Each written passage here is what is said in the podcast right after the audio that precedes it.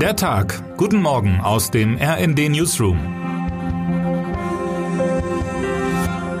Es ist Montag, der 19. Dezember.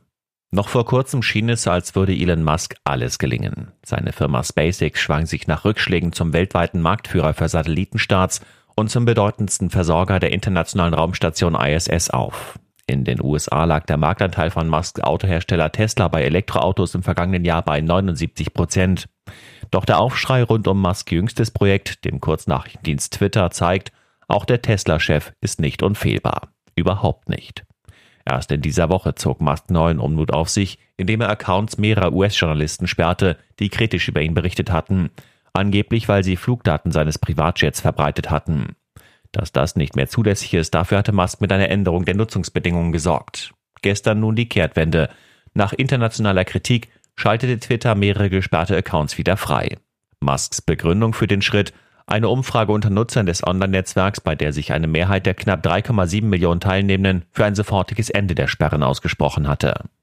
Der Vorgang rief nicht nur international Kritik hervor, auch die Bundesregierung äußerte sich in einem kritischen Tweet, sondern wirft auch ein Licht darauf, wie unrund es derzeit in dem sozialen Netzwerk läuft. Twitter hat seit Musks Übernahme nicht nur mit finanziellen Schwierigkeiten, unter anderem laufen Werbekunden davon zu kämpfen, sondern auch mit fliehenden Nutzenden. Droht dem Netzwerk dasselbe Schicksal wie einst MySpace?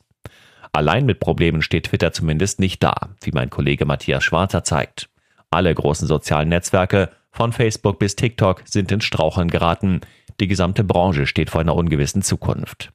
Auch auf Facebook mit 2,96 Milliarden aktiven Nutzerinnen und Nutzern, das größte soziale Netzwerk der Welt, kommen große Veränderungen zu.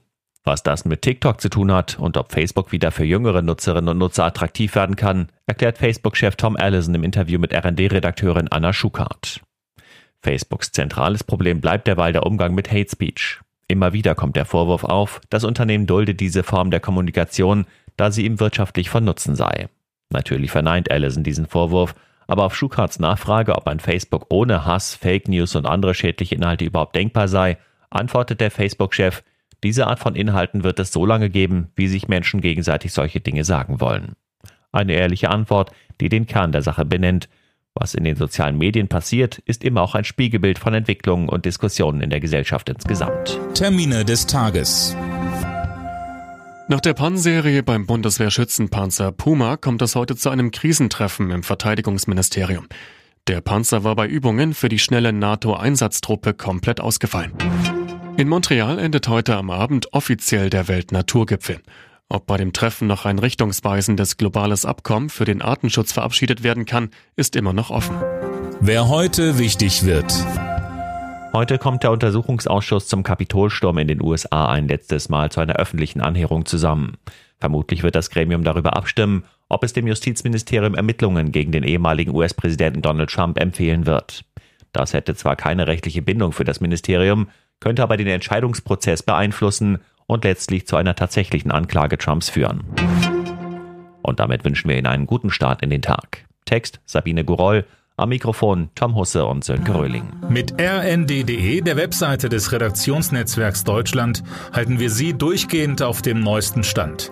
Alle Artikel aus diesem Newsletter finden Sie immer auf rnd.de slash der Tag.